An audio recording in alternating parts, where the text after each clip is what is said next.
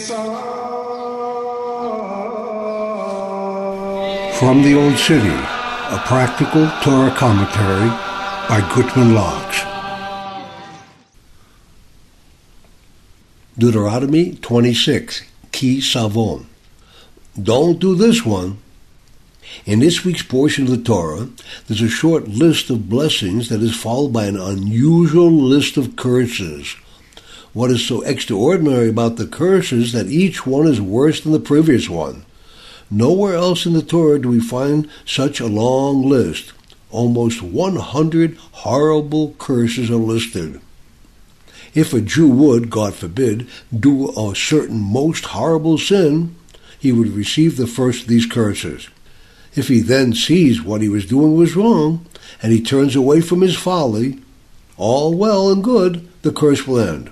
However, if he continues in his sinful way, even after receiving the first curse, then the second curse is added.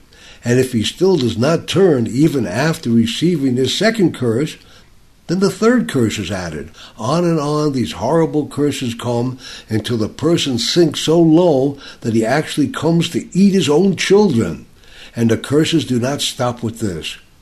What did this poor wretch do that brought upon himself such unbelievable misery? What was his great sin?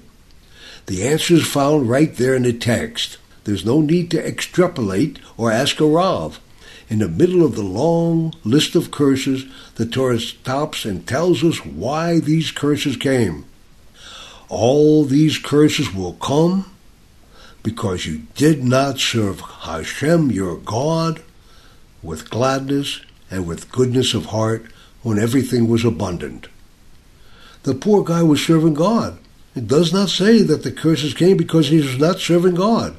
It says they came because he was not serving God with joy. Not only was he not serving with joy, but also he was not serving with joy when everything was abundant for him. Even in good times he was serving reluctantly and sadly, as if God had given him a burden. Don't do this one. If your father teaches you to brush your teeth, how should you brush them? Should you follow his instructions reluctantly with a feeling of being imposed upon? Should you complain and murmur when you brush them? Or should you say, no one in the world loves me and cares about my well being as much as my father does. And if he taught me to brush my teeth, there must be some good reason for it.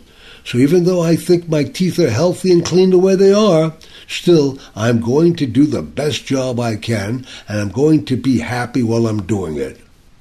If this is true for our earthly Father, how much more so is it true for our Heavenly Father? No one anywhere loves us more than our Creator. We are His creation. He has given us a beautiful and delightful Torah to guide us through the myriad of troubles that life seems to impose upon us. Not only are we to follow His commandments, but also we are to follow them with joy and fullness of heart.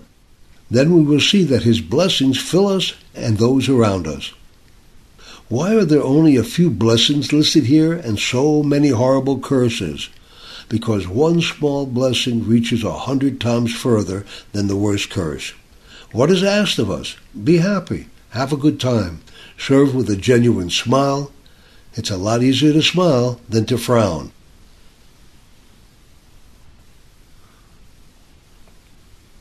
Rejoice. Okay, be happy. But how? This week's portion begins with the laws pertaining to the first fruit offering that we are to bring to Yerushalayim. The law tells us to do certain specific things, such as which fruit to take, to put them in a basket, where to take it, whom to give it to, and what to say when we give it to him. Fine, up to here, all of this is easy enough, but then the law states, You shall rejoice with all the goodness that Hashem your God has given you and your household, you and the Levi, the Levite, and the proselyte, the convert who is in your midst. Whether I feel like it or not, I can put fruit in a basket and do all of those other physical things. But how can I be commanded to rejoice if I do not feel like it? How can He command us to rejoice if we're feeling down that day?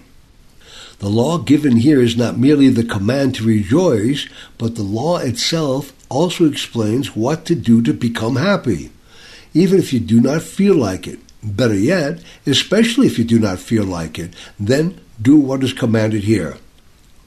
The law clearly commands us to rejoice with all the goodness that Hashem has given us.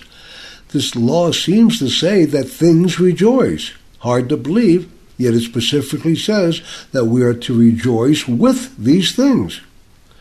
This is the key to being happy. Look at all of the good that God has given you. Look at your health, your children, your prosperity, whatever its level, and you will easily rejoice with those things. Then, when we provide for the less fortunate, three additional things will happen. Number one, we see that there are people around us who have greater needs than we do. This will help us to be thankful for our lot. Number two, making these other people happy will make us happy. Just seeing suffering relieved is a great source of joy, especially when you have been instrumental in removing it. And number three, by caring for those less fortunate than you, you will acquire God's additional kindness towards you. He will look down from above and say, Oh, you see my servant so and so? He's doing such a good job that I'm going to give him a raise so he can do even more. Again, we see that the law is not merely an obligation, it is a solution. It is not just something that you got to do, it's something that you get to do.